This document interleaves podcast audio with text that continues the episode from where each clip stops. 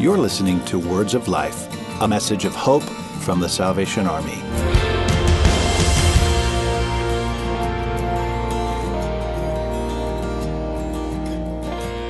We're really excited to join with you again this week as we discuss counting the cost, specifically looking at scripture from Mark chapter five. We can all agree that Jesus is the one who paid the cost, like the ultimate cost. Absolutely no questions asked about that.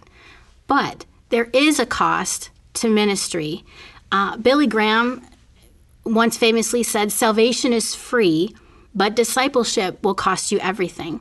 I remember the first time I heard that from a very wise mentor, and it rubbed me the wrong way, because I didn't want it to be too hard.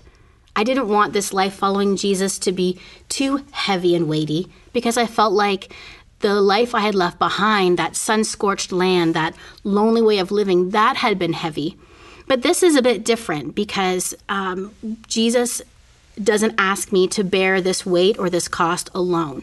He says, "Come to me, all you who are weary and heavy laden, and I will give you rest. Take your, take my yoke upon you, learn from me, because my yoke is easy and my burden is light." And when he says that, he's saying straight up, look, y'all, it's going to be hard. There's going to be challenges, but you're not in this alone. If you will connect to me and be part of my team, and allow me to lead, I'll show you the way to navigate what I want you to do in the world.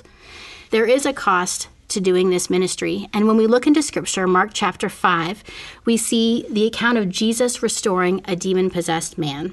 Right. So we're confronted with a story where Jesus, um, and this is, uh, you know, just good to know, right after he calms the storm. So he's kind of coming out of this pretty intense uh, day and evening, and then just kind of moves right into the, the next day. And uh, as he's crossing the lake to the other side, of course, he is runs into this guy who Scripture says he's demon-possessed, this guy that's in torment.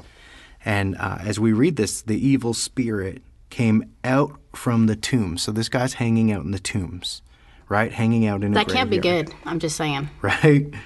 Um, the man lived in the burial caves and could no longer be restrained, even with a chain. That's intense. Right? Then it says, "Whenever he was put into chains and shackles, as he often was, he snapped the chains from his wrists and smashed the shackles.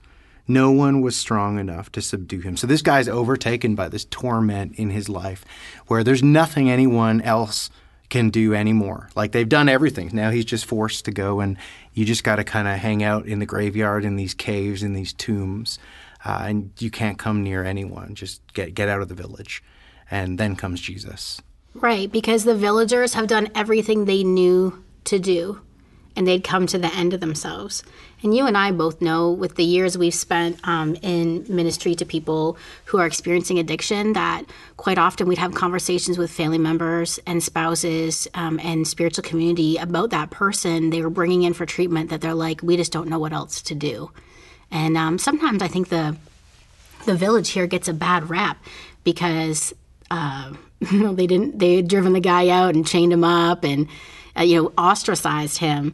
And we're like, hey, that's not cool. But the truth is, is like having someone in your midst. Like, it sounds to me, this is not the kind of fellow that you want volunteering in the in the nursery at the Sunday school, right? Like, right. You, you can't have this guy around. One would think in healthy, functioning community, you got to get him away. You got to right, get him out of there. They've tried everything that they've thought of trying already. One would hope.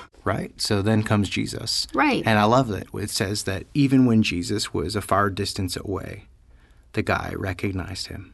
Wow. Right. And then as Jesus approaches, of course, he has this encounter with Jesus. And uh, that torment inside him, that uh, depression, uh, those demons that he was battling uh, are confronted with the Son of the Living God. That's right. They really are.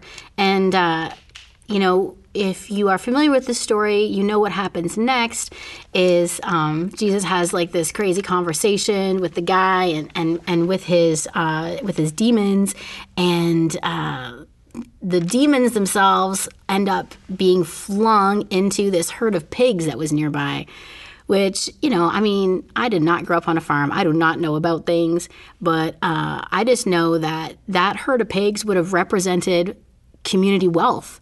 because right. they would have used That's food. They would have used the sustenance. Um, they would have used it for lots of things. And so um, you got this whole field of pigs, and you got this dude who it's his job to, or it's their job to tend those pigs. And that day it was a day like no other day, because their safe space, hanging out with the pigs, had become an unsafe space, right? Right. Well, Jesus shows up, and he's a disruptive force. He sure is. To this situation, right? Yes. He interrupts this uh, darkness. He interrupts uh, the torment in this guy's life. And this guy's begging with Jesus. He's like, please, Jesus, this thing in me, this thing in me that is separating me from my community, from my family, that's tearing me apart, would you make it go far away? Mm. Would you, would you get it out of me and make it go far away?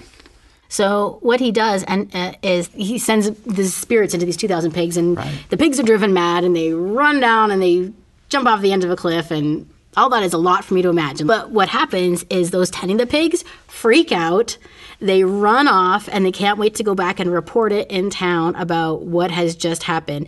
So they do it all in the town and all up the countryside, and mm-hmm. what happens next? Says soon there's a crowd yes, there gathered is. around Jesus. Yes, now, there when is. a crowd gathers around Jesus, sometimes they're there to, you know, honor Christ, and sometimes they're there to push you off a cliff. Right, which is a really interesting point to note. In his ministry, he wasn't that concerned about impressing people or pleasing people. He knew that his work was to do the will of the Father.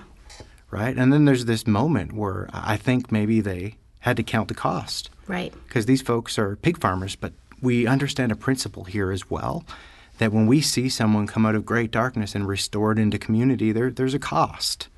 Right, which is so interesting, because um, the fella that ends up being delivered is like, um, can you just take me with you? And right. I don't blame him, right? Like, he's yeah. just heard all these people be like, just take your ministry and get out of here, Jesus. Like, there wasn't, there did not seem to be celebration. Like, I mean, Scripture is silent on that, but there wasn't celebration of like, what, Larry, man, good to have you back. You know, like, come on over tonight and hang out with the wife and kids. Like, there's none of celebration about the miracle that's taken place, because everyone is so shocked at what it has now meant for the community. Right. And that is like a real legit thing. So maybe Um, we don't have in our part of the world like herds of pigs as our livelihood, mm-hmm. but there are times in ministry where uh, when Jesus shows up and brings restoration, that um, it, everyone doesn't get to stay comfortable.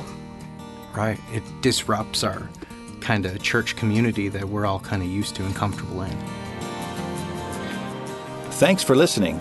To hear this week's full episode of Wonderful Words of Life, subscribe to the show on iTunes or visit salvation army soundcast dot org.